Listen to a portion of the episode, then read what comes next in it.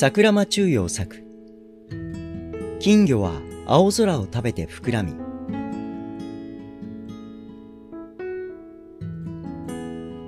金魚は青空を食べて膨らみ鉢の中で動かなくなる。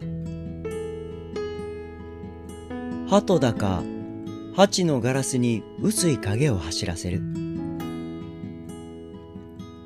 来たのは花びらか白い雲のかけら。おはようございます。今日も素敵な一日をお過ごしください。いってらっしゃい。行ってきます。文学のことの葉ペノペノンでした。